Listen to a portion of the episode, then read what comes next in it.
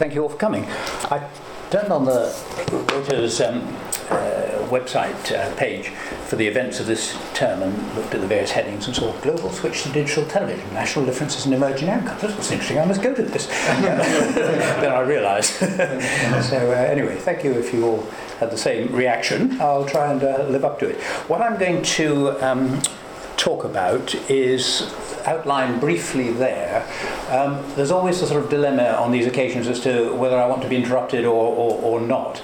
I think what I'm going to suggest is that I pause at the end of the basic plot and pause again at the end of national differences and take questions and comments there so that you don't get you know too long of me droning on but I don't get questions about the slide after next which is what tends to happen otherwise. So that, that, that's the idea. I will begin with the basic plot. Um, I mean, just looking around the room, some of you will be more familiar with this than I am even, but it is worth um, just explaining for new readers what we mean by digital television and what we mean by digital switchover. Um, don't be too um, put off by some of the words. Um, digital technology basically involves coding and then compressing signals, broadcasting signals in this case. And we're talking, although production is also digitized, we're talking primarily about television transmission. Uh, television transmission takes place via various routes of distribution, uh, terrestrial, which is um, from hilltop uh, transmitters to uh, rooftop aerials, and then by satellite cable and increasingly by broadband as well. So it, it's multi-platform. But the focus of digital switchover tends to be on the terrestrial spectrum because analog terrestrial spectrum um, can be saved by being used more efficiently with digital compression. And one of the principal motives for um, uh, completing uh, switchover is to switch off analog terrestrial television and then use the frequencies saved either for more broadcasting or for telecommunications or for some combination of the two. And there's quite a lot of pressure from mobile telecommunications, mobile wireless for the spectrum. And quite a lot of potential revenue for governments there if they choose to auction it. So um, when people talk about switchover, they really um, are using a benchmark of switching off analog terrestrial television transmissions. And the way you achieve that in the most conventional model is to simulcast, in other words, duplicate, the uh, analog services on a digital terrestrial transmission uh, so that the two are running in parallel. Uh, do that for a period of years. During those period of years, the consumers are expected either to buy uh, equipment for digital terrestrial television, a set-top box or a new television, or alternatively they may be migrating to satellite and cable and broadband, in which case no problem. Uh, and the policy tends to be neutral as between platforms, but one way or another you want to get people off analog terrestrial because once you've got them off, um, you can then switch it off, save the, save the spectrum. And there is an international framework for all this set by the International Telecommunications Union, which is in charge of technical standards and has some role in relation to timing. But in practice, um, a lot of it, and the most important bits, happen below international level. Uh, on the technical standards side, uh, whereas on the internet, you know, this kind of happens globally and all seems to work whichever country you're in, digital television, there's an American set of standards, there's a European set of standards, there's a Japanese set of standards, Chinese set of standards, there's a Brazilian variant on the Japanese standards, and these are different people who are competing with one another uh, commercially as much as technically. And so um, all these standards have been recognized by the ITU. And as far as timing is concerned, the ITU is divided into three uh, regions. Region 1 is uh, Europe, the Middle East and Africa. Region 2 is the Americas and Region 3 is Asia. And Region 1 has committed itself uh, by treaty to um, uh, stopping the protection of analog terrestrial in 2015 and therefore by implication completing digital switchover by then. Uh, the other two regions are not um, tied to a timetable at all and the timetables are generally driven by, by nations. So that's the basic plot, and perhaps that um, that was why I said I'd pause first. So, any any problems there? Any questions? Fine. Okay. On to national differences.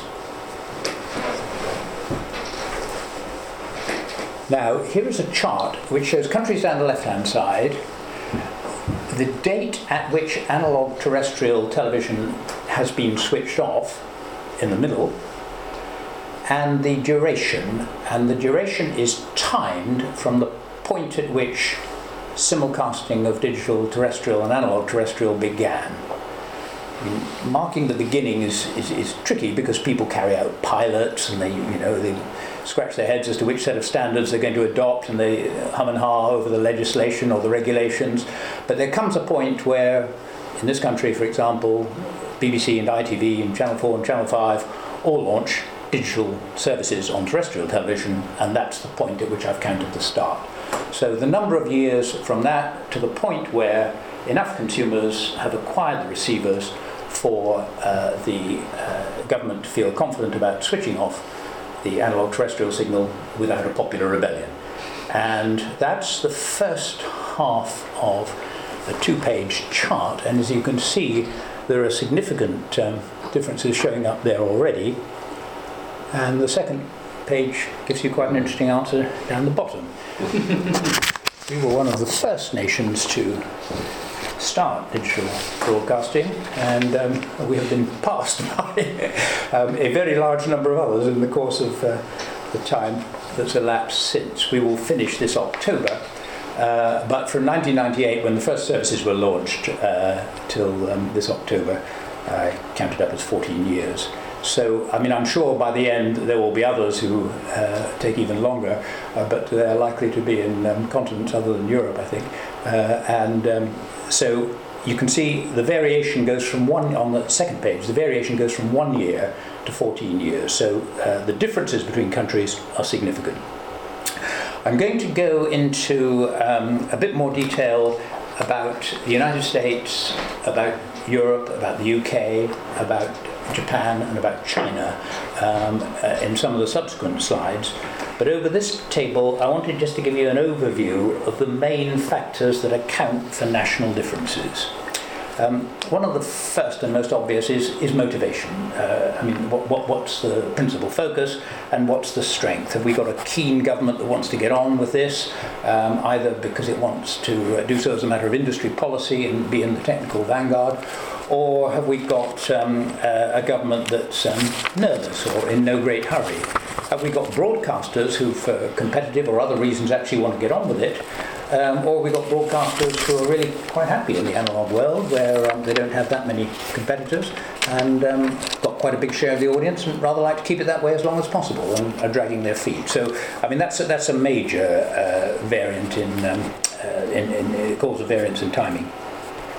Size of market's significant. Obviously, the bigger the market, the more houses have got to be uh, uh transition. But the size doesn't relate directly. I mean, you would have thought smaller was easier, and there are examples like Luxembourg and, and, and others that were early to switch. But Ireland and Portugal have been among the countries that have had the most difficulties, uh, not least because of their current economic problems, but also um, if you've got more than one platform established in a country, if you've already got cable and satellite and there aren't that many households um, in total, uh, the size of the market for launching a digital terrestrial proposition is quite small. And if in the case of Ireland you've got spillover from the UK, both from um, uh, the terrestrial broadcasters and from, um, from Sky, um, really it's, it's, it's a bit of a struggle. So um, there's no direct correlation between size and, um, and, and, and, speed. Platform mix is a major factor, and um, the uh, scale of cable and satellite uh, can make the job very easy. If you've got a country like the Netherlands where virtually everybody's on cable, uh, then it's pretty straightforward because clearly the number of households that you've got to convert is, is, is, is very small and there's not much of a political challenge. Uh, at the other extreme, countries like Italy, uh, certainly starting with over 80% terrestrial broadcasting, much, much more of a, of a, of a challenge. Uh, and it's as a generalisation the case that um, it's been faster in sort of northern and western Europe, and where cable's quite highly uh, uh, spread, uh, than in the Mediterranean countries. But quite a lot is changing over time because satellite and cable are growing quite fast. And I mean, a, a small illustration of that Romania had 40% terrestrial households in 2006, and it went down to 12% by the end of 2009. So this, you know, this is a dynamic uh, background against which countries are uh, transitioning. And um, in the case of Romania, you know, why, why, why not wait? Because why rush? Let, let, let, let the migration do the work for you. So um, there are those sorts of things going on as well. Uh, latent consumer spending power and market development. Clearly, in developing countries where there's not a lot of spare consumer spending power, it's more difficult than where there is. Um, and what's the consumer proposition? Um, is it HDTV? Is it um, new services? How attractive are they? Uh, when this process first began, HDTV tended to be a bit early. In other words, the um, sets were very expensive, uh, and if the content was the same as in, as in standard definition, uh, growth tended to be a bit sluggish. Uh, situation changing now. And then two other important factors early disasters, uh, as in the case of the UK, where we had, um, and I'll talk a bit more about this in a minute, where we had bankruptcy of the first um, major terrestrial uh, broadcaster that went into uh, pay TV, and Spain, where something very similar happened, and then places where it stalled a bit, like in the United States and Australia, where it was a bit sticky to begin with, and they had to sort of rethink the policy before they got going. And then the last factor is subsidy.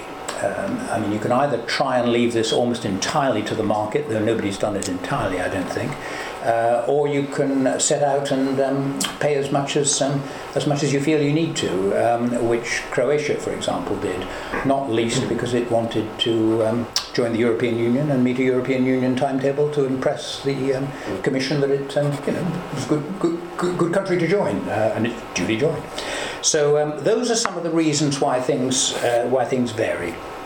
And I'm going to go on now and um, talk about one or two specific cases in a, in a, in a bit more depth.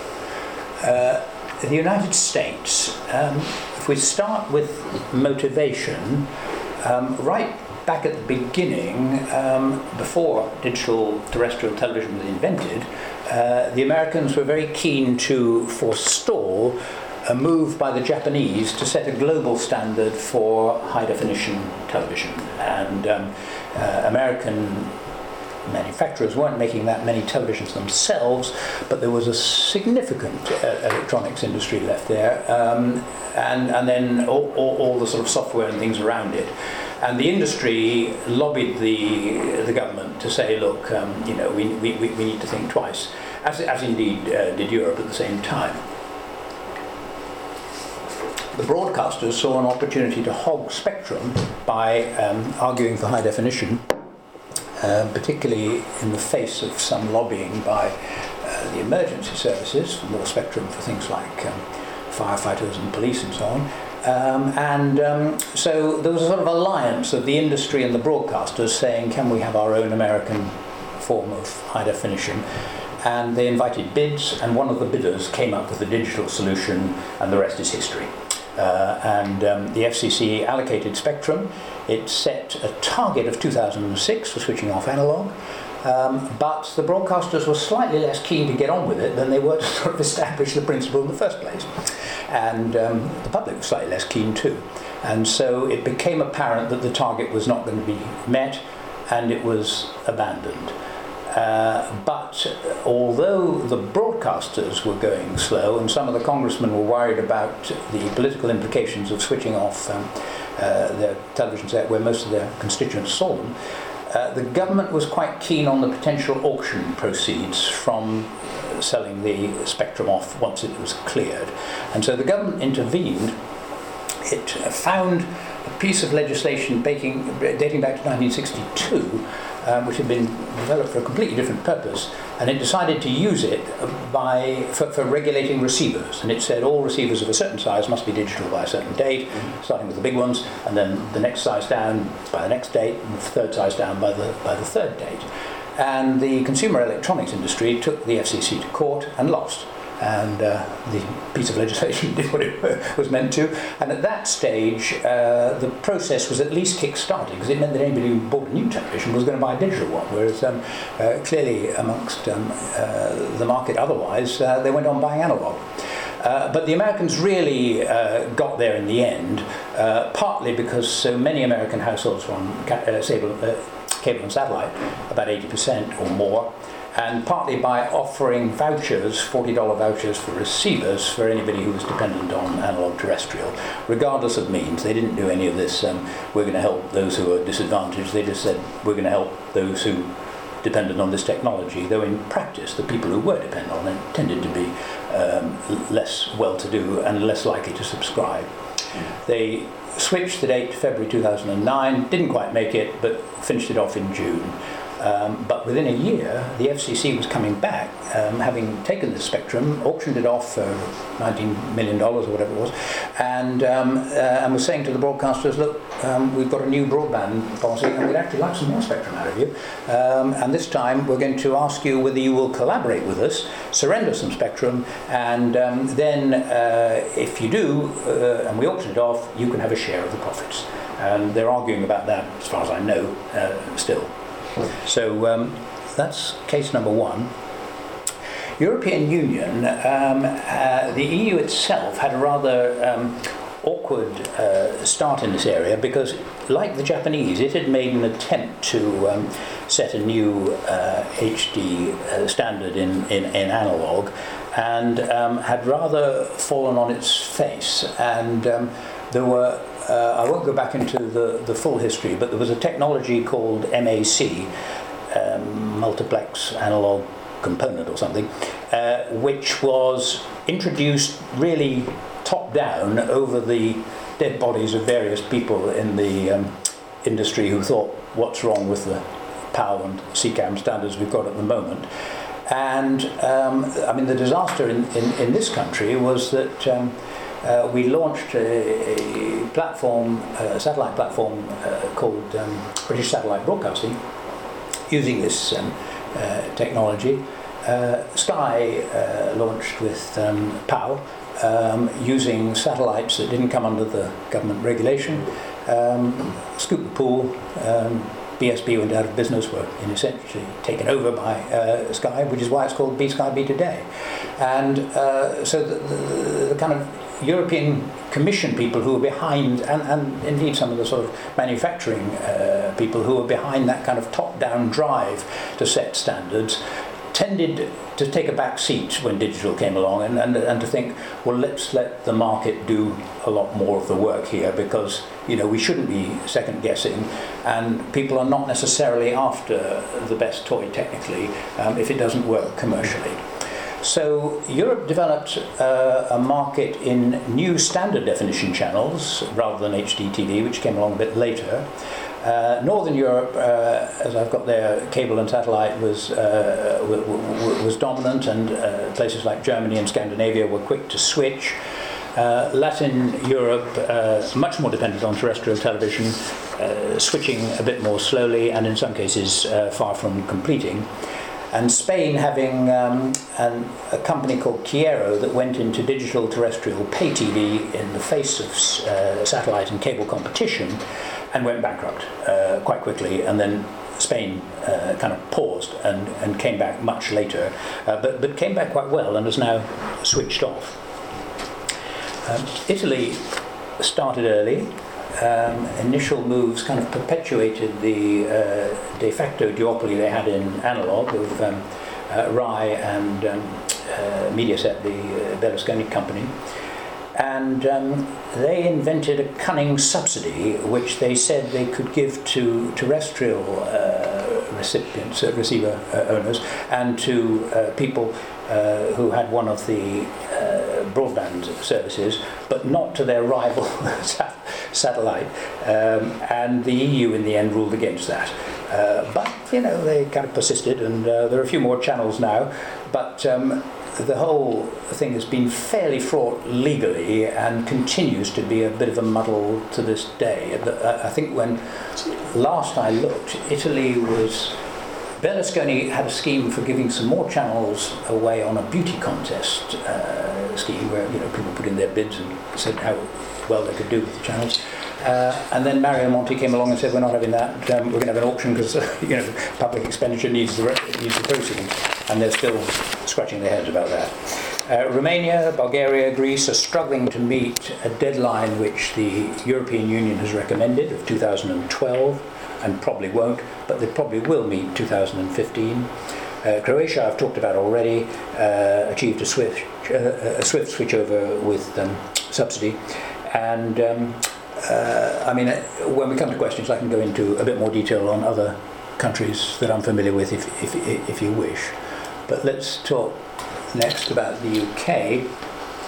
Here, as I think many of you will know, and um, I've alluded to already, the terrestrial broadcasters were very keen and wanted to compete with Sky in multi-channel television after this satellite disaster that I've been um, referring to because uh, in effect when BSB went um, down, uh, the terrestrial broadcasters lost an opportunity to get into uh, satellite broadcasting in the way that um, uh, terrestrial broadcasters in other countries were doing. It was happening in Japan, it was happening in Germany, um, but um, uh, the British broadcasters were, were, were grounded uh, and saw that as digital came along, uh, Sky had a splendid opportunity to switch its satellite to digital and basically become synonymous with digital television and the terrestrial broadcasters were in no position to take Sky on uh, in a straight head-to-head fight uh, by launching their own satellite television.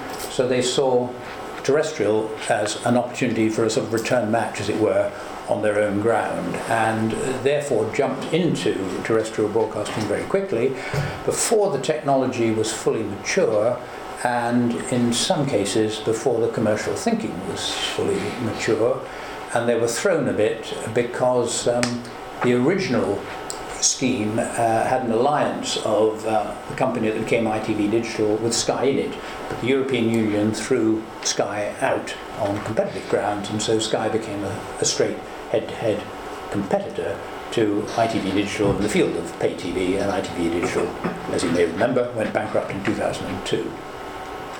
Uh, meanwhile, at the BBC, um, we have been saying to one another for some time, um, we don't believe that um, digital television should be basically a subscription service and that you have to subscribe to, uh, I, I, speak using the word our now, as I was there at the time, we don't, don't, you shouldn't have to subscribe to a competitor in order to receive our services. If you pay your license fee, you should be able to get them.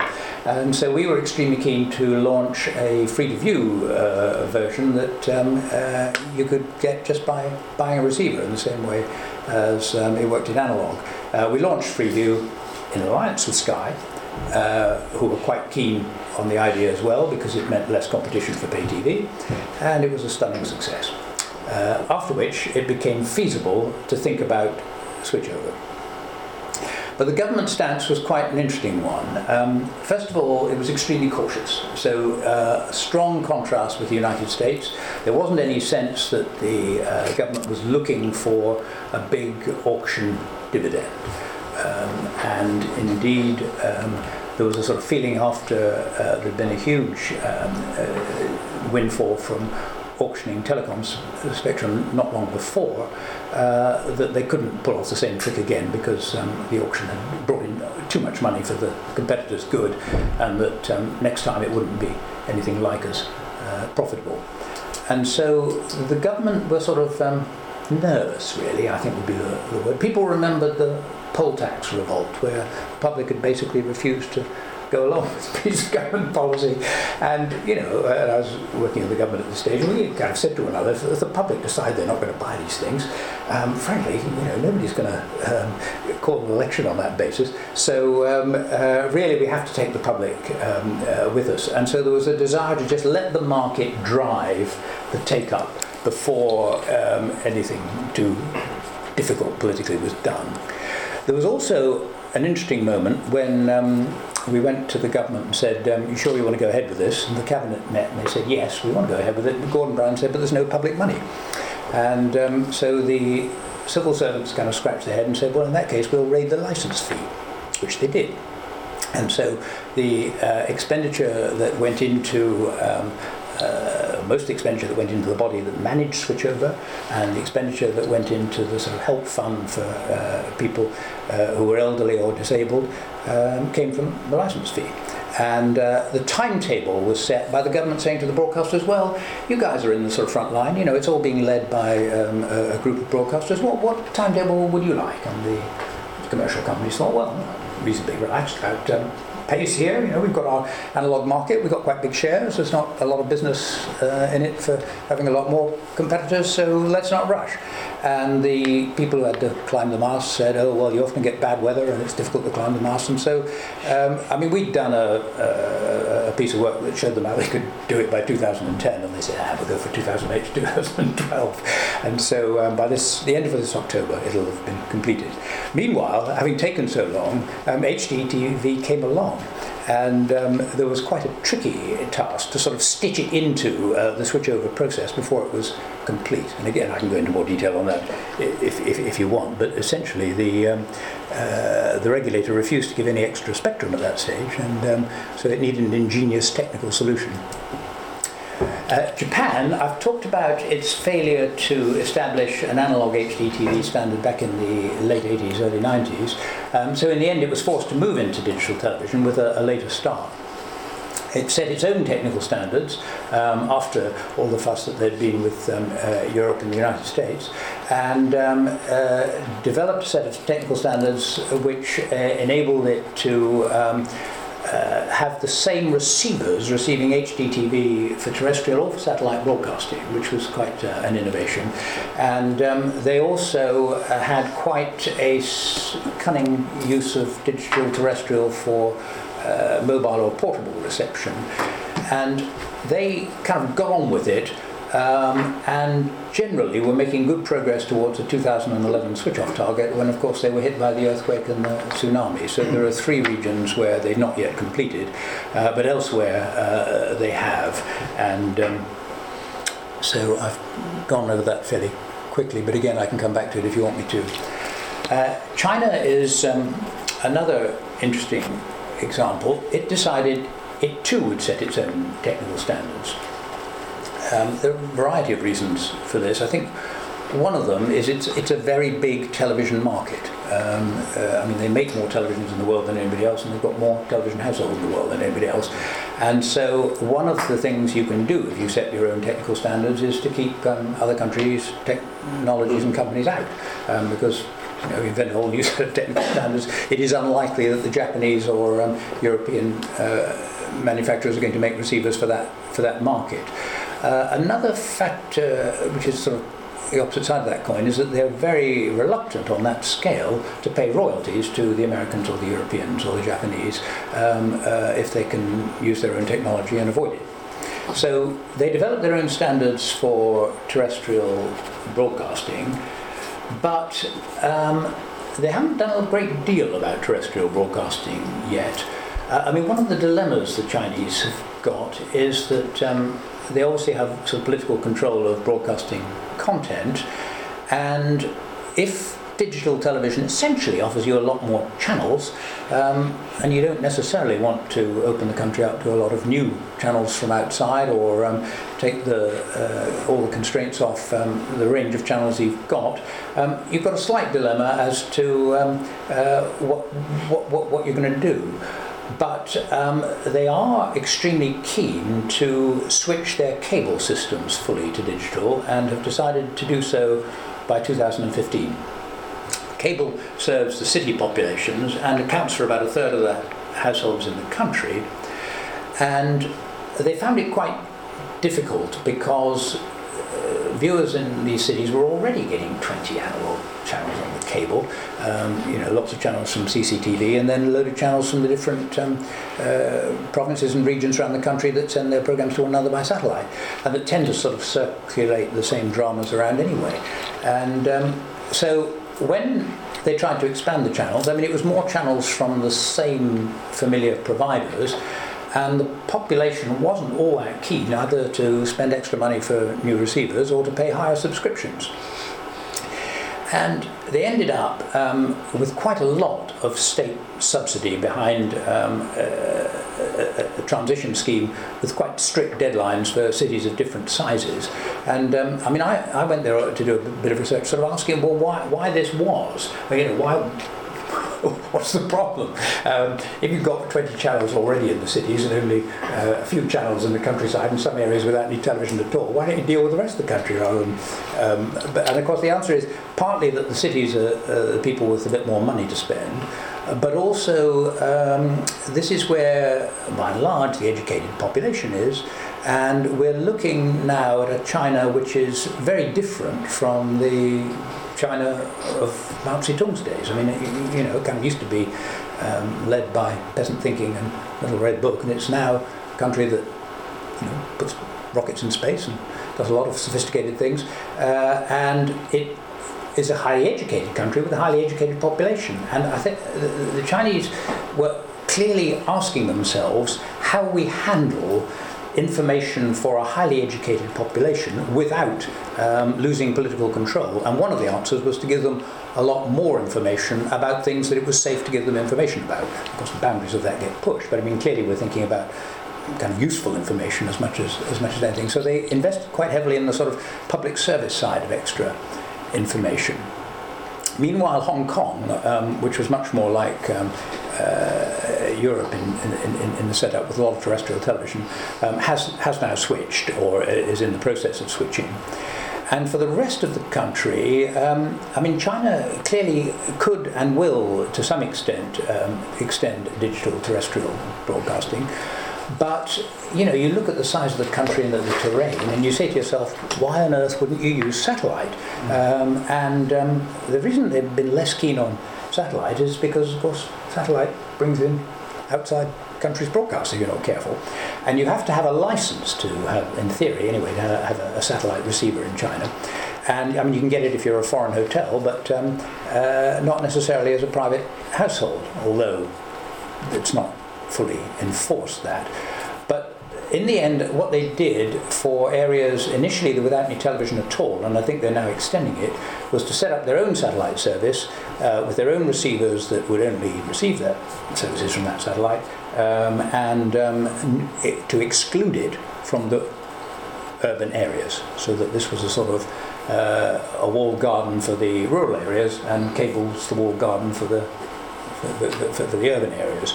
So you can see, and this is obviously relevant when we come on to discuss uh, questions like whether digital is good for democracy, you can see that actually what's going on here is a technical change, technology change, but without necessarily uh, radically altering the broadcasting uh, policy framework. So, um, last slide before I pause again. Um, Elsewhere in Asia, um, things are going on, particularly uh, South Korea, which is busy switching. They started off using the American technology, stopped because they were a bit dubious as to whether it was as good as the European, uh, but they, their, their, major manufacturer, LG, had invested so much in it that they decided to go ahead, um, which is what they're now doing. Uh, Australia and New Zealand, in their different ways, have gone for uh, a form of Freeview, uh, New Zealand was quite an interesting uh, example of what could have happened in the UK. They found that they got 40% satellite from Sky carrying the, um, uh, the terrestrial services, and that if they did nothing, um, digital television would just have been Sky digital satellite. And in the end, they decided they had to get into digital terrestrial as well, and, uh, and duly did so. Uh, Brazil has um, hummed and hawed about um, which standards to adopt and in the end was um, given incentives uh, to use the Japanese uh, system, which um, uh, is, is, certainly uh, highly competitive in technical terms. And um, as a result of that, other Latin American countries, which had initially either flirted with the American system or the European system, are starting to band together with Brazil using a variant of the Japanese system, which the Brazilians then attempted to sell to the South Africans and to other people in Africa. Um, after quite a lot of head scratching, um, South Africa and Ghana and other African countries stuck with the European DVB system. And they are, of course, in theory, signed up to the 2015 uh, switch off date, though in practice, um, only some of them, uh, only a few of them, I suspect, will make it. And I mean, my advice to them is to go at their own speed because it doesn't really matter much. Um, I mean, it's not as if the ITU has any serious sanctions, and the practical issue is, you know, whether you've got cross-border interference and um, the amount of cross-border interference if you've got a number of countries that are large and that are not necessarily um, uh, broadcasting huge amounts of digital terrestrial is going to be pretty limited in a couple of years. So I think they're much wiser to do it at their own pace and get it right than to, to rush for that deadline, which is now quite close. Uh, Middle East, um, Israel has switched, but I mean, a lot of the Middle East is uh, broadcasting is dominated by satellite, and it's a bit of a non-issue. But if the question is, will this go worldwide? I think my answer is in the end, yes, because the, there is pressure on spectrum, including in developing countries. Telecoms um, organisations have seen how swiftly mobile telecoms spread in developing countries and see quite a lot of scope for expanding their business there and are hungry for spectrum uh, and in the case of Ghana, may provide a possible commercial partner with the government to, to, to, to, to make it happen. And um, in the end, I mean, there may be a period of dumping first, but in the end, um, analog uh, equipment will just become uh, obsolete. Uh, you know, whether we're talking about um, receivers or transmitters, uh, and um, it will become easier and cheaper to get hold of digital technology than to get hold of analog. And if you haven't got much television at all, um, why would you spread a lot of analog television and create a legacy problem for yourself? Well, you know, why not just leapfrog into digital? So I think steadily over, but with a very long tail, um, it will spread um, throughout the world. So let me pause there and see whether you want to pursue any of that, and then I want to go on in the end to the sort of emerging outcomes and some of the sort of um, political and um, uh, the audience some of the journalistic implications. So, um, but let me take questions first. I've got a question. Yeah. Um, uh, the EU, the, the group of countries within the EU that uh, were formerly um, communist. Yeah. Are there common factors in their development, or are there other striking differences? Um, there are quite significant differences between um, them as far as the platforms are concerned. I mean, some are more heavily cabled than others, and the ones that are more heavily cabled will, you know, for the reasons I said, find it easier to, to switch. I think there are general problems which are which are not to do with this technology, in, the, in that their um, uh, their broadcasting um, is not what we would call public service. Always, it's still residual state broadcasting in many cases, coupled with commercial channels that have come in, often with, say, German money or, or, or money from abroad. And so the, um, the pattern of uh, broadcasting uh, is rather different from what it is in, in, in, in Western Europe. Um, generally, they're a bit behind, but they are moving. Um, I mean, in the south area, Croatia and Slovenia have switched. Hungary's quite well advanced. Um, and um, I mean, I haven't said anything about Russia, but Ru- Russia's got serious about this now Poland. as well. Uh, Poland kind of started, but but not. Yeah, they're, they're behind, but moving. Probably make um, 2015 if they don't make 2012. Can I ask another question? Mm, which is um, a slightly different um, aspect of the question, which is um, the international broadcasting or the switch over from analog to digital on satellite broadcasting. You probably know more about that than I do. Um, uh, I, would imagine. I mean, the, the, the general um, rule is that satellite has switched to digital of its own commercial accord, and that um, from well, at least 10 years ago, if, if, if not more, it has been unnecessary for um, government policy to uh, mm. push satellite broadcasting towards digital because it, it, it, it's going there. And the issues have tend, uh, domestically have tended to be um, do we need to make satellite carry the, the terrestrial services we want to switch off and are there must carry issues. But for international broadcasting, you, you know, if we're talking about BBC World or CNN yes. or whatever, um, they've gone digital and um, uh, so probably have the satellite broadcasters in many of the countries where, where those services are being received. You know, India's full of satellite broadcasting, digital satellite broadcasting.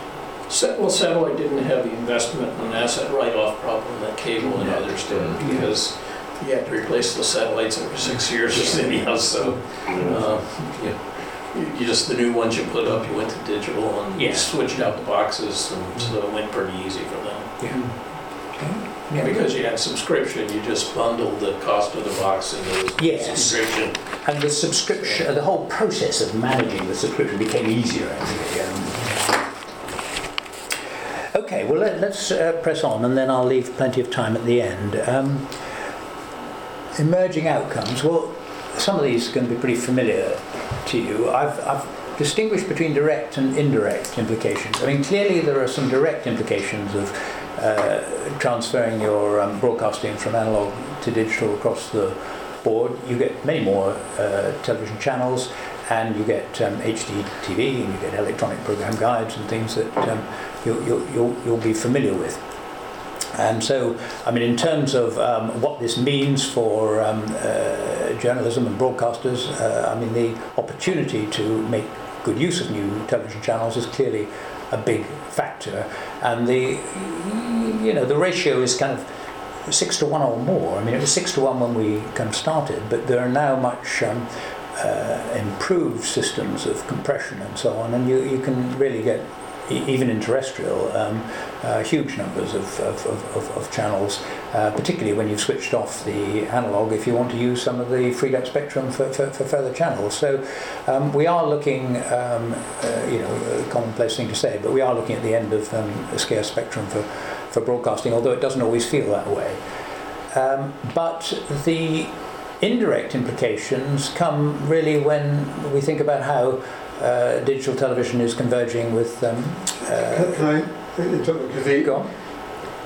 Because the telcos are so much bigger, you know, in any sort of level playing field auction, it will all get bought up by the telcos in general for mobile. Yes, I mean, I think I think there are yeah um, there are two qualifications I make to that. I mean, one is obviously it depends on government policy. I mean, you can, you can have a government policy that says, um, well, we'll just have an open auction and we'll um, see who's interested in the spectrum, right. you know, without um, prejudging where it may come from. You can have a managed um, approach, um, uh, which I think is emerging in Europe, where you start to say, well, let's think about using uh, the upper band for um, mobile telecoms across international frontiers on some collaborative basis. Okay. But where spectrum is cleared in the middle of the broadcasting band, um, we might take a different view because it's a bit odd to stick telecoms in, in, in, in the so, middle. So, so if you're allocating that to broadcasters, is there a pattern emerging about whether they're then paying a competitive price against each other? They're still being subsidised by having free spectrum? Or is there no pattern emerging? Um, not all that many countries have got to the last base yet. Yeah. But I, I, my impression is that there are some countries that set out quite deliberately to say, during the period of transition, we will have three multiplexes of digital terrestrial, but when we have completed it, mm. we'll have six or, or whatever. In other words, they prejudge uh, an expansion. And I mean, in one or two cases, Croatia being an example, um, they've more or less pushed through with a subsidy uh, the transition without any real increase in services, and then freed up the spectrum, and then um, uh, you know you get extra broadcasters afterwards. So uh, the policies are quite varied. Um, in uh, Europe and, and, and, the States, um, uh, certainly the upper band um, has either been auctioned or is being ready for auction, and there is a presumption that that will be used for, for, for mobile uh, broadband. Mm-hmm. Okay. Um, yes, yeah, so, so I mean, you, you get the implications of um, convergence where you get as we're familiar with, t- t- TV on the internet. Um, but we're also, perhaps more significantly, from the point of view of broadcasting, uh, talking now about connected TVs where you get the internet on television. Mm-hmm. And um, I mean, in a way, um, we could go off down a, uh, a road that says what, what are the implications of the internet for um, broadcasting, and that, that would be quite a big subject. I'm not going to try and do that. But if we look at uh, rather more specifically, what happens when you get the uh, the internet available on your main television set? And so the issue isn't whether you watch um, uh, television on a little thing like that and you know press for a program you uh, get on demand that you missed, but actually you know, you sit with a, some form of um, selection in your hands and um, you can actually bring up YouTube or um, uh, Netflix or um, BBC or Sky or whatever, um, almost seamlessly. Um, that, that, that, does, that does get more interesting. at the same time, we've obviously seen the growth of uh, television on uh, mobile receivers, handsets, and um, on-demand services developing. So uh, there's quite a big change coming through hybrid services and through this kind of um, uh, o- o- overlap.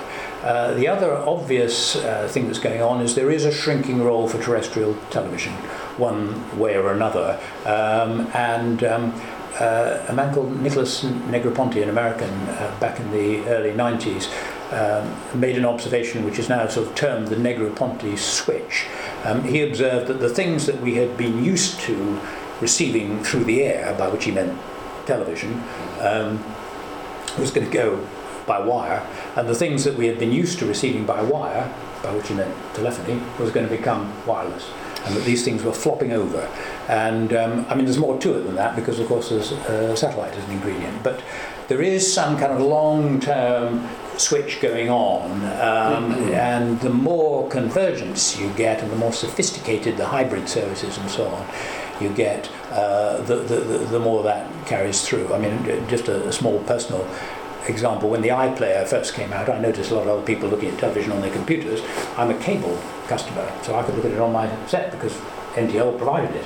And it was very different, um, just calling up um, last night's drama uh, on the iPlayer from watching it on a computer. And, and, and, and I think we're getting to the point where, you know, anybody would be able to do that uh, via various forms of um, hybrid technology.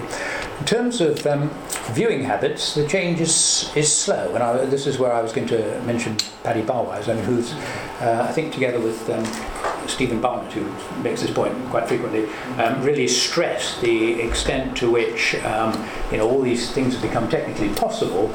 But if you look at how people use them, um, they are still watching an awful lot of live television. And I think I read something in the paper this morning about 90% of viewing is to scheduled, scheduled television, and only 10% is to um, uh, on demand and, and, and, and similar services. Most of the so-called on-demand is actually the same programs off the DVR. Yes. It's, Yes. not, it's not true on demand at all. Sure. It's- Well, I I mean, depends how you define on demand. It does, but it's it's uh, in terms of content. So when people use this this terrible term linear TV, Yeah.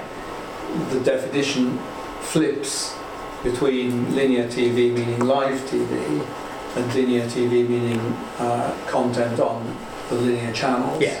Yeah. And and Yes. so most of the ten percent is still content from the linear channels, Yes. And not um, in real time. Uh, and from viewers' point of view, that's, that's great.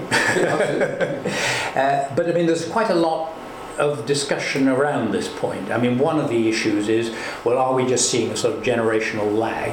Um, and when um, connected TVs are actually out in the market, uh, and when a younger generation has displaced the present aged generation, um, will actually the pattern be quite different? Or does it reflect the fact that it's the, um, it, it's the familiar friends from um, uh, analog television who are making the investment in original production, and that's what people want. So um, the, the, I think the jury's out on sort of what happens next, but at the moment, I think we should note that the um, changes to viewing habits are, um, uh, are, are, relatively slow. And then my um, final main uh, talking point really, um, what, what, what, what, what does this mean for um, uh, journalism and, and, and, and democracy? Uh, there's a s- study going on under the aegis of a body called the Open Society Foundation, which is a Soros-funded um, uh, foundation, uh, into whether or not um, digitization is, is good for or bad for uh, the values of the open society, which are things like um, democracy, freedom of expression, uh, pluralism, and, and, and, and, and so on. And um, I'm on the editorial commission that advises them, as is um, Damian Tambini and one or two other uh, people who work in this field. And I mean, we, we keep saying to them rather firmly that there cannot possibly be any direct correlation between technology and, and, and democracy. It all depends how you use it. Um, and um, uh, but I think what they're looking at, and it, I mean, it, it's I, I've got reservations about what's being done uh, so far, but it's still in train. But what they're looking at, which is a perfectly legitimate thing to do, is to say, well, what are the opportunities and what are the threats in this area? Because, I mean, it does depend how you use it. So, what are the opportunities? And, uh, I mean, one of the obvious opportunities is additional channels. And you can either use additional channels for additional services from existing providers, additional channels from new providers, additional um, uh, spectrum devoted to uh, higher quality. Um, you, you know, you, you, you've got some choices there. But if you want to introduce a much more pluralist um, structure to go with the uh, plurality of, um, of, of, of choices, there, there, there, there is an opportunity there. And uh, I mean, similarly, the um, an opportunity is provided uh, in releasing spectrum for wireless uh, broadband if you um, uh, are, getting political and uh, social benefits uh, from that.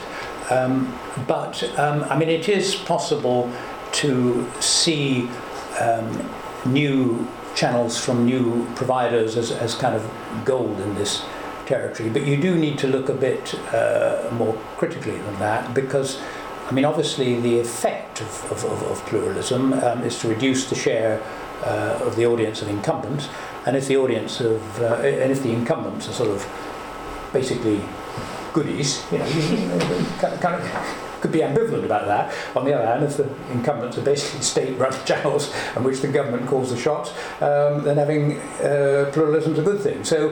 Um, I mean, one has to sort of look at it rather rather carefully. And I mean, in this country, one of the big issues is um, are we seeing a reduction in the quality of service that ITV provides as its um, uh, audience shrinks and um, it's let off the hook of a number of um, regulatory obligations that it, that it used to have.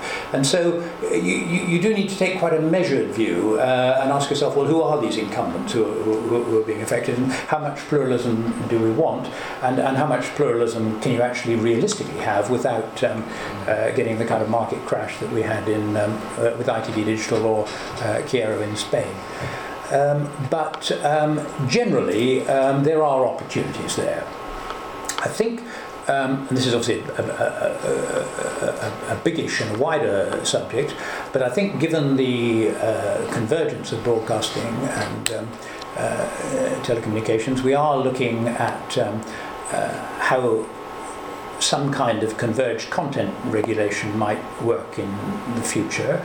And that will presumably um, need to um, encompass some kind of frontier with whatever content regulation may emerge from the current debates about um, about, about, the press.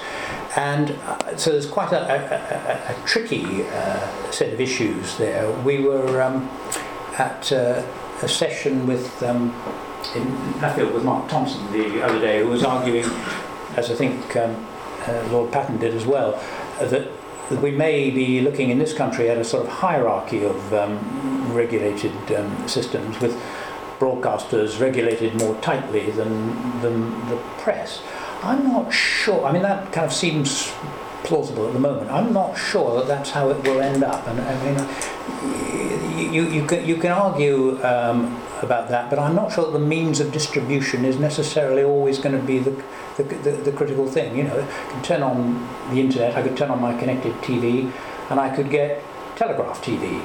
Um, I could watch interviews on it. Um, so why should that be regulated differently from, say, Channel 5? And isn't the distinction more to do with the reach and power of particular media, regardless of their means of distribution. The other day, Ofcom announced that it was withdrawing the license from Press TV for broadcasting in this country. Well, I turned on the internet the other day, and there it was. Mm. I could watch without any trouble. Um, and you know, come the connected TV, I'll be able to watch it on my television set. So what have they done? And I mean, I think in the end, um, there's more to this than we've perhaps yet um, digested.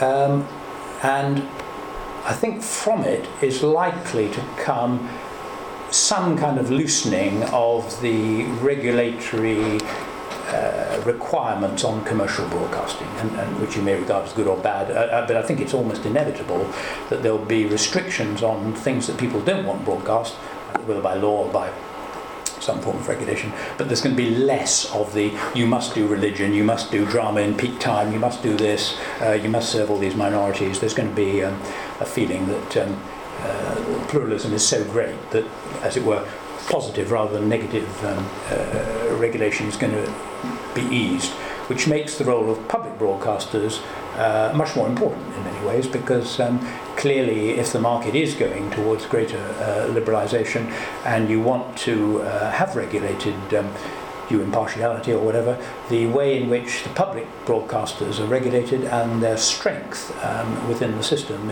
is important. It's fairly obvious um, from the survey I've done that in general digital switchover has been good for public broadcasters. We had a situation in the 90s where people were talking, uh, there's a book by Michael Tracey called The Decline and Fall of uh, Public Service Broadcasting across the world. Um, and you read this and you think, well, it's very interesting, but actually it hasn't turned out that way. Uh, but if you say, why hasn't it turned out that way? Um, well, it's partly because the public broadcasters have been useful to governments in assisting and in facilitating the transition, uh, particularly in this country. Um, but um, uh, it doesn't follow that it'll be the same when it's all over. And indeed, the financial uh, support for the BBC is already showing signs of um, being slimmer than it was in the um, the days when new, new, new channels and switchover costs had to be had to be funded. And I mean the other factor hard to evaluate, but digital switchover in this country did set a precedent for um, the government starting to use bits of the license fee for its own purposes, and it's now sort of you know got its own pattern for using the license fee for local television, and you, you, you just the space needs watching as well actually. So um, uh, there's quite a lot that's fluid there. But generally, and I think this is my concluding point, that if you disaggregate the audience uh, with, with a more pluralistic system, and you've got the internet as well, you are basically headed for reduced political and, and arguably uh, major commercial influence on the media. And I would observe, um, in conclusion, that we have we seem to have fewer cases now of um, intended censorship prior to broadcasting. I mean, back in the days when I was a television producer, we had you know, rows over the question of Ulster or Death on the Rock or Real Lives as to whether these programs should actually be shown. And there were, you know, a handful of people who, if you rang them up, if you were a minister and you rang up the chairman of the BBC or the chairman of the IBA, you could stop something being shown. That's, I think that's gone now. And that generally, the more pluralism there is, the more difficult it will be to stop us seeing things, although there will no doubt continue to be fusses when somebody doesn't like what we've been seeing. When you say political influence, do you mean government? Yes, I do actually. Because, Perhaps I should have because said that. political influence can increase. I mean, if you if you look at what's happened in the US, uh, you know, 30 years ago, the, the, the networks, you know, accounted for whatever 85, 90 percent of, of, of news viewing, TV news viewing, and they were reasonably balanced. What we now have is, is you know, Fox TV and Yes, MSNBC. So yes, it's, it's lowercase people. It's not. It's not yes. government. No, I, I mean, you're right. I, I did mean uh, government there. And I mean, I think uh, what's happened in the States, yes, I mean, it's a sort of combination of pluralism's effect on incumbents and uh, a loosening of regulation, you know, the removal of the, um, yeah, the, the fair speech doctrine. Yeah. So um, I'll stop there and um, uh, would be happy to have general discussion as much as answer questions because the implications of all this are, um, uh, you know, one view is as good as another since it's still unfolding.